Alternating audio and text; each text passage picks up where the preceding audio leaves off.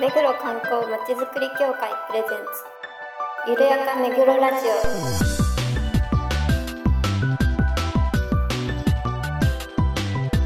この番組は目黒に関することをゲストを交えてゆるやかにお届けする観光トークバラエティです。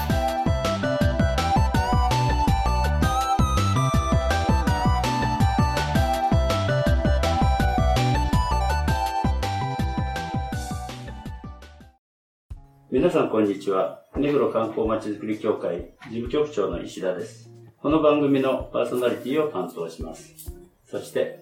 番組アシスタントの石倉です。皆さんよろしくお願いします。そして事務局の田中です。そして事務局の浅野です。そしてはい、井上です。よろしくお願いします。はい、よろしくお願いします。えっとくがつとおかは中秋の名月でしたけど、ご覧になった方はいますか？見ました。あ、みんな、ね、うん、見れたよね。見事でした。ねえ、綺麗に。今年は満月とね、重なったっていうことで、重ならない年もあるようですね。もう綺麗に見れました。はい、それからあの、前回もお知らせしましたけれども、現在、目黒土産発掘と目黒観光写真コンクール募集しています。えー、今月いっぱい、目黒土産、次戦他戦問いません。それから観光写真コンクール、いつ撮ったものでも結構です。目黒区内の皆さんが撮った目黒の風景と観光写真を撮っていただければと思います。はい、詳しくは協会のホームページをご覧いただければと思います。はい、よろしくお願いします。失礼します。それではコーナーに行きましょう。ゆるめぐゲストコーナー。このコーナーでは目黒に関係する方をゲストにいろいろなお話を伺います。今回は山手七福神の岩屋弁天やレジェンダーズでもおなじみの万隆寺に局長と井上がお伺いして、副住職の吉田達夫さんにインタビューをしてきましたのでお聞きください。えー、本日は万隆寺さんに井上とお邪魔しております。お忙しいところよろしくお願いいたします。よくお越しいただきました。またこの度はね、あのレジェンダーズの協力もいただきまして、はい、ありがとうございます。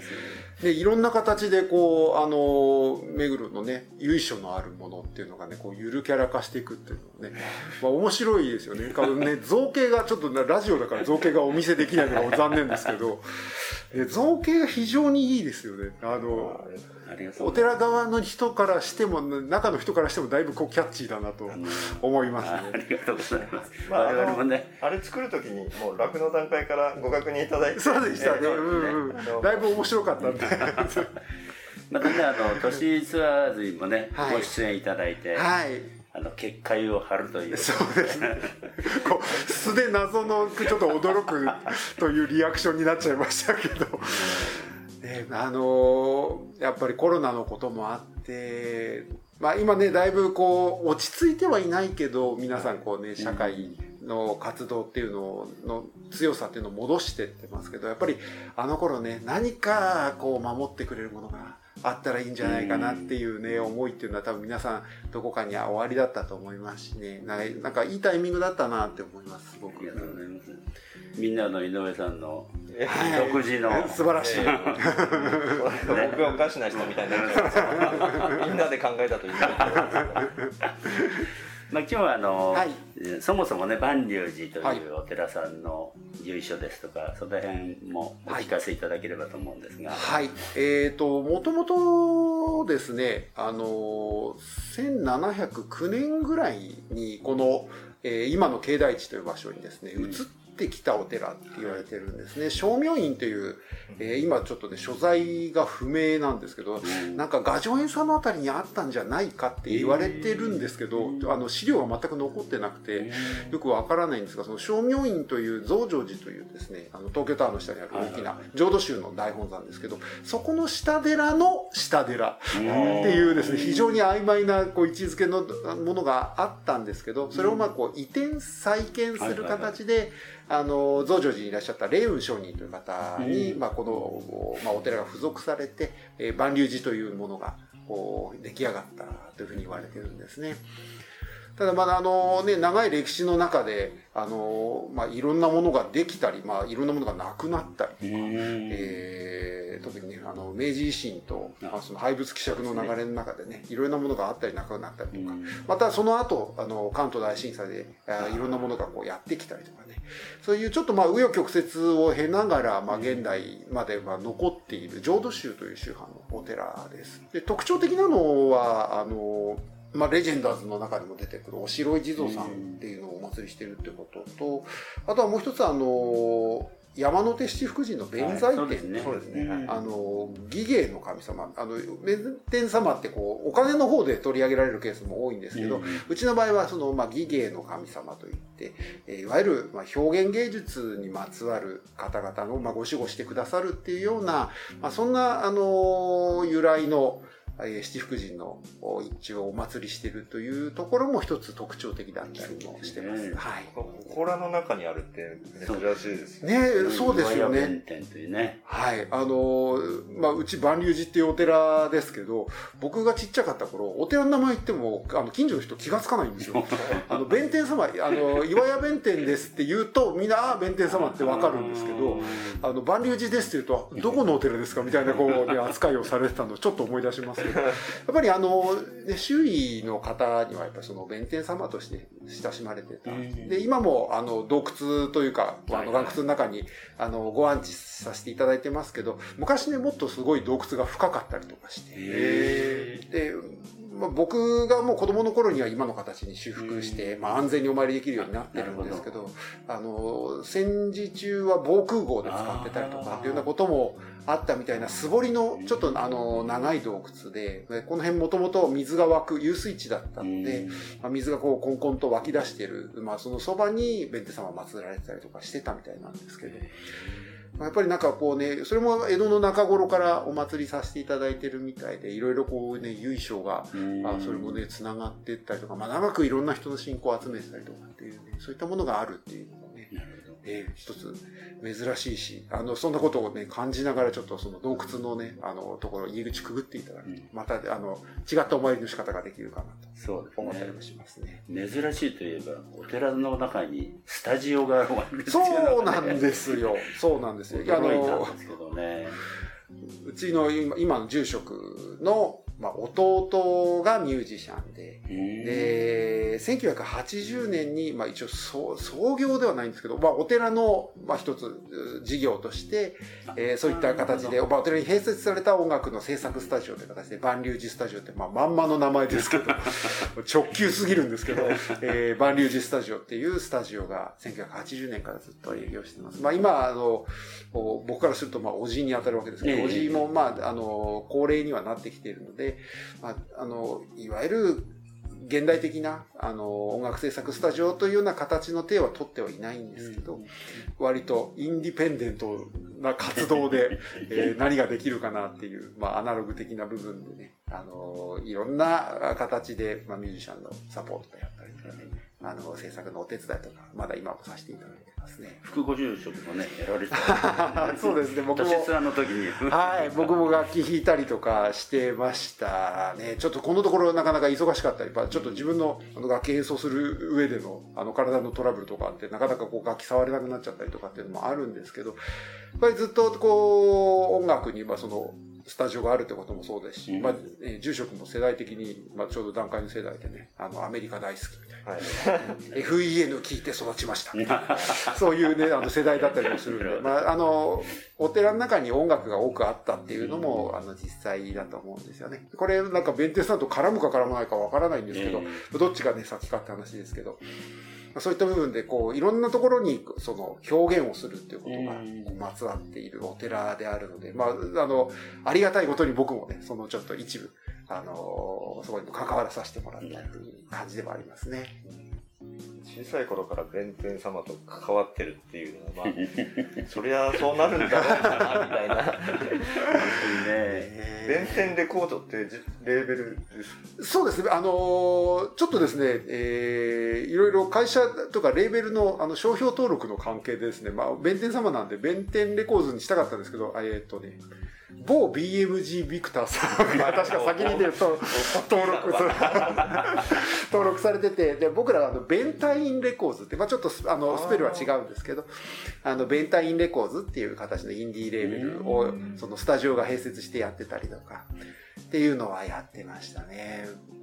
僕もなんか若かりし頃のあの シーディー を自主制作でそこから出したりとかしてました。かなりじゃあ本格的にやってたわけですね。そうですね。だいぶ、まあ、お坊さんにまあなるか、まあ、ミュージシャンにもなりたいなみたいなところのこう、ね、分岐点が来るぐらいは、まあ、音楽のことを好きでやってました。割と抵抗されたって話だったような。そうですね。まあ、なかなかね、お坊さんになるっていうことへの、まあ、自分の中でのね、その実感っていうもの、うん、まあ、その仏教の教えだったり、まあ、特にうちのお寺のその宗派の考え方だったりとかっていうのに、まあ、自分がどれだけこうね馴染めるかというか、自分の中にそれがどれだけ浸透するかっていうので、うん、ね、浸透してないのに。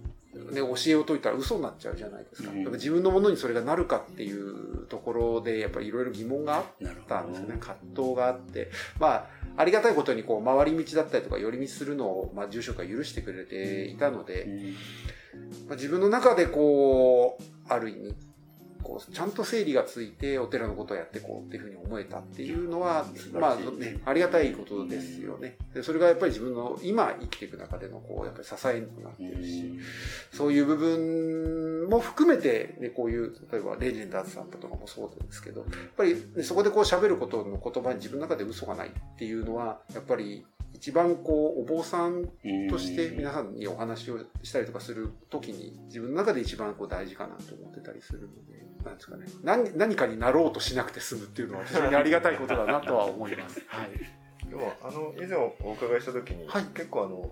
その修行されたというか前のお寺の時に結構イベント企画とかっていうのを、あ、そうですね、あの修行というか職員として雇用されてたんですけど、あのさっきちょっとお話に出ましたあの港区の大本山の増上寺というところに、えー、職員として奉職してましてじゅうろくねんぐらいいたのかな。あの、まあ、そこは、まあ、ある種ちょっと会社組織的なあの割とこう組織で分あの分章して仕事をやっていくっていうような形になっていて、僕もあの最初のじゅうねんかんぐらいはあの総務勤務だったので、社会保険とか勤怠管理だとか、えー、勤怠管理があるんですねやっぱり。そう、そうなんですよ、あると。でお坊さんってあのこれちょっと変な話、あの余談になりますけど、お坊さんってこうお通夜とかお葬式で抜けるじゃないですか、はい、やっぱりねそれぞれ皆さんご自分のそういったものがあった時にやっぱりどうしても抜けなきゃいけなくなるっていうんで、あの遅刻早退っていうのが結構あったりする。ですよね、でそれはもうせざるを得ないので、だからそこにこう折り合っていく時にじゃあどういうやり方するみたいな、あの、ね、労働法規との兼ね合いとかなんかそういうのとかやってたりとか、あのあとは一部広報をやったりとかっていうので、まあ、ホームページの運用だとか、あとあの社内サーバー、社内、社、社内じゃないですね、自内サーバーですかね、お寺の中の、そういったものの、まあ、コンピューターの管理だとかっていうのを、まあ、じゅうねんかんぐらいやっていて、で、そこからこう、あの、移動があって、別部署のところの管理職になったんで、じゃあ、その、部署全体で持ってるところ、まあ、たまたまそれは、あの、いろんなお客様がお越しになる時のその接待だとかお部屋の準備だとか、そのお部屋の使用だったりとかっていうのをこう統括する、まあ、あとはそのご参拝に来る方のご案内だとか、そういうのを統括する部署の管理職になったので、じゃあこの自分のセクションのところで何ができるかしらっていうのをやって、まあ、つぶさにいろいろ見てた時に、あ、なんかちょっとなんかもうちょっと上手にできんじゃないかなって思ったことがあって、で、まあ、そのお寺を使ってじゃあ何ができるだろうなって、で、あのお寺ただ場所貸しますよっていうんじゃやっぱりあんまり意味がなくって、でなかなかちょっといろいろ難しいこともあって、ただ貸すっていうのはやっぱりできないんですよね。じゃあお寺として一緒に何ができますかねっていうのを外部の人たちとこういろいろ考えるようにしようかなっていうようなこともあって、で結果まあその僕が注目したのはやっぱり、まあ、美, 美術というかアートというかものづくりだとかデザインだとかっていうところの方々と、まあ、一緒にそのお寺っていう、まあ、ある種ユニークベニューでもありますし、まあ、と同時にその、ね、祈りの場、信仰を深めていく場所で、増上寺はやっぱりそのお坊さんを育てるっていうような道場が開けるちょっと特殊なお寺、大本山でもあるので、やっぱりそういうような歴史がある、徳川さんとの歴史がある、いろんな部分がこうあの重なり合ってるその場っていういうのをどうやって生かしてみんなで作っていけますかっていうのを皆さんと一緒にやろうっていうのをろくねんかんぐらいかけてあのやってました。ちょっとやりすぎて怒られましたけどそういう経緯があるので多分受け入れてくれたっていういやね、あのまあなかなかね、お寺お坊さん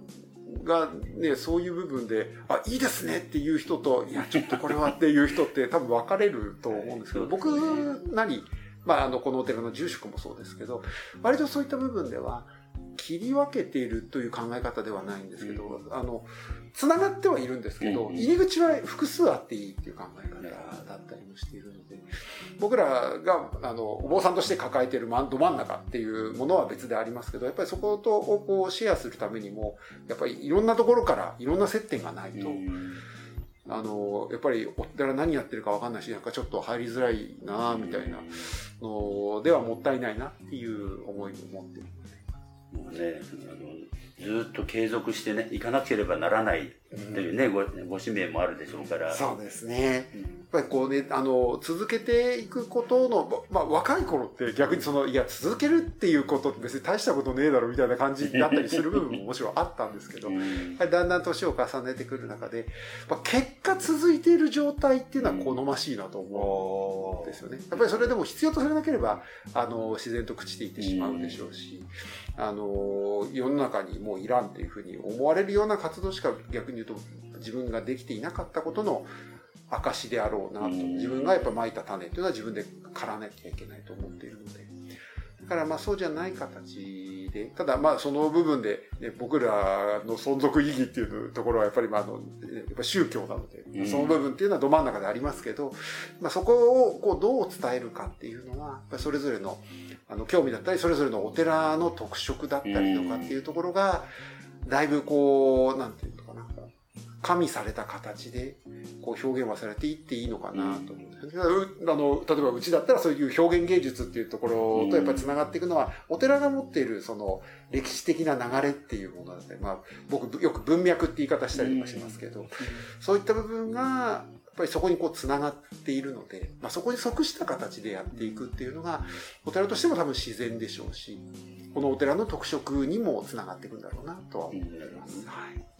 あとあのまあ、今回レジェンダーズであの取り上げさせていただいたおしろい地蔵、はいはい、まあ、弁天さん、なんで弁天様じゃないのかっていう、ね、うん、そうですよね、うん、お話もあるかもしれないですけど、はい、まあ、おしろい地蔵さんを、はい、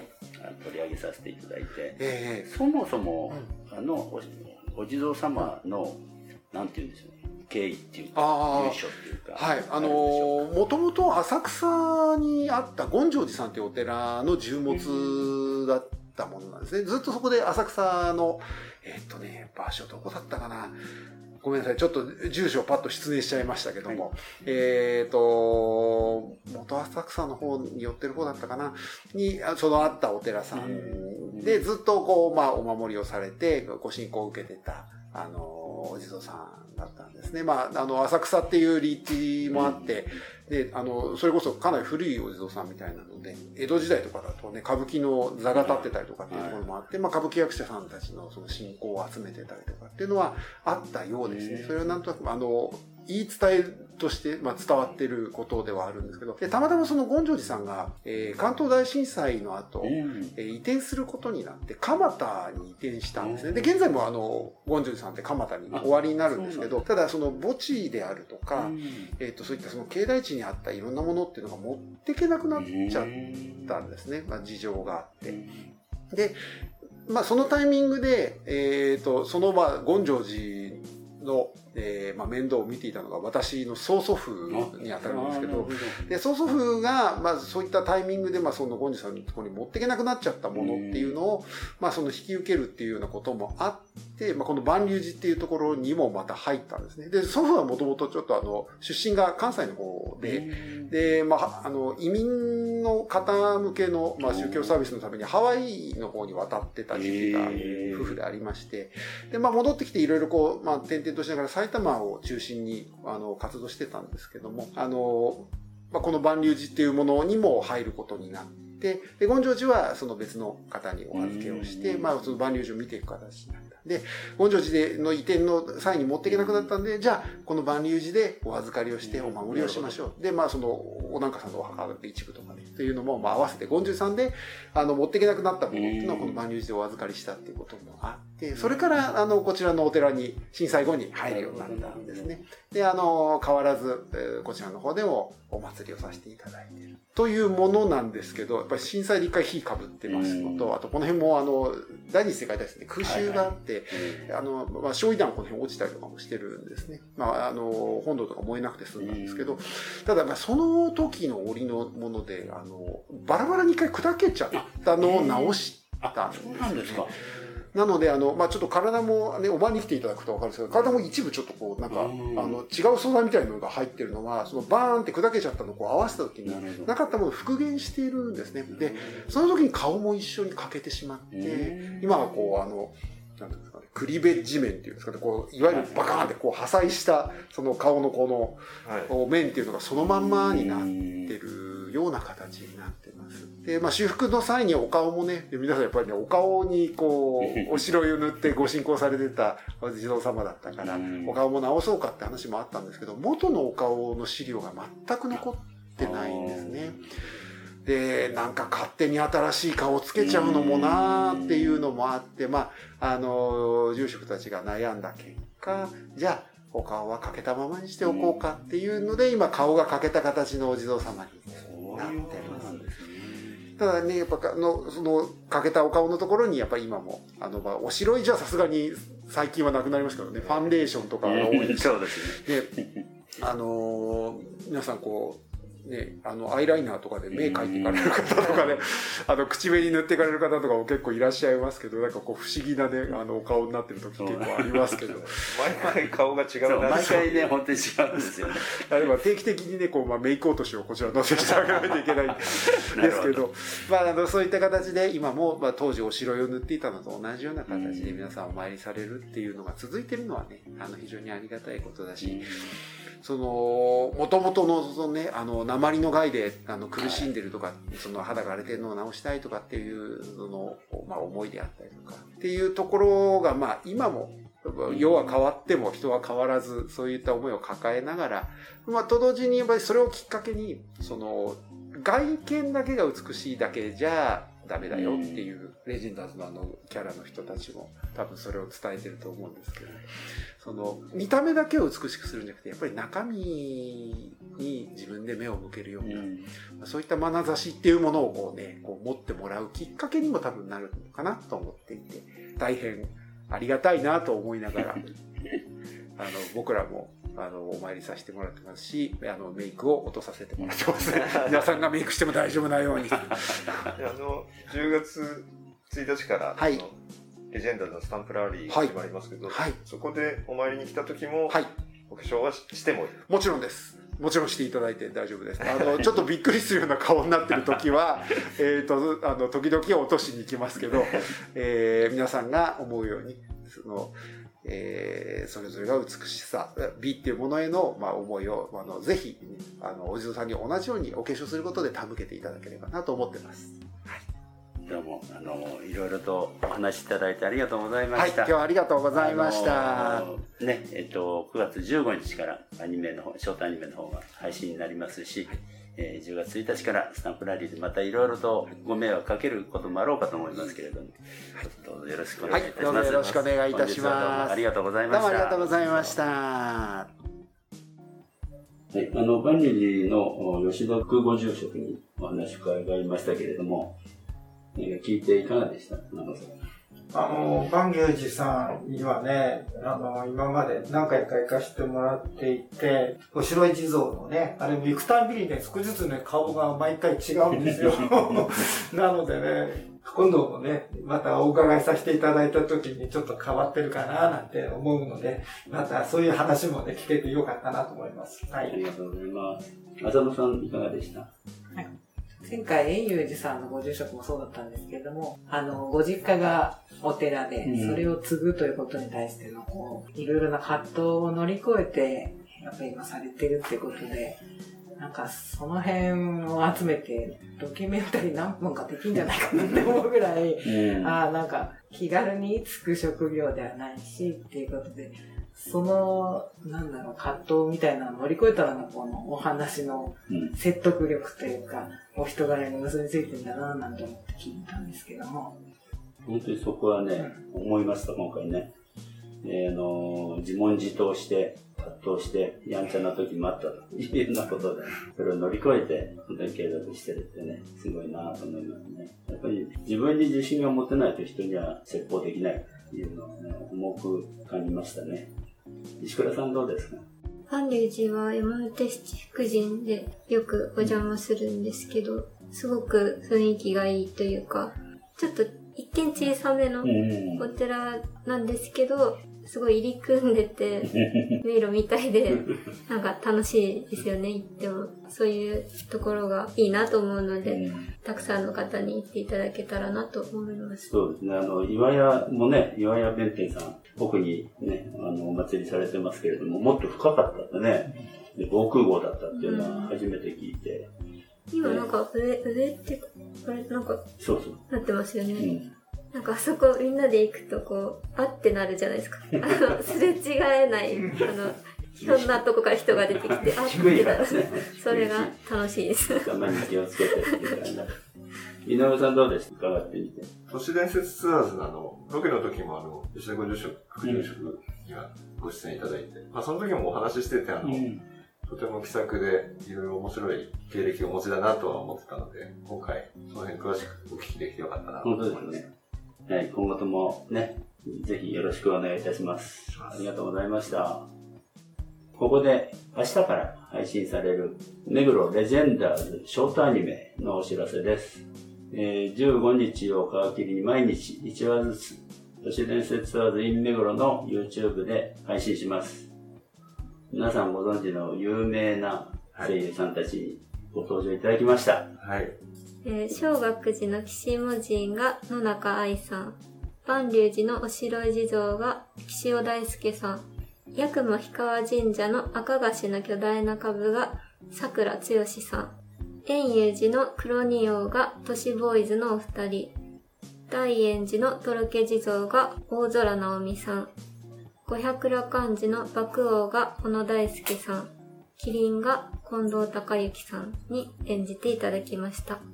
ぜひお聴きください。あとあのじゅうごにち明日からですね、えー、っとアクリルスタンド、はい、目黒レジェンダーズのア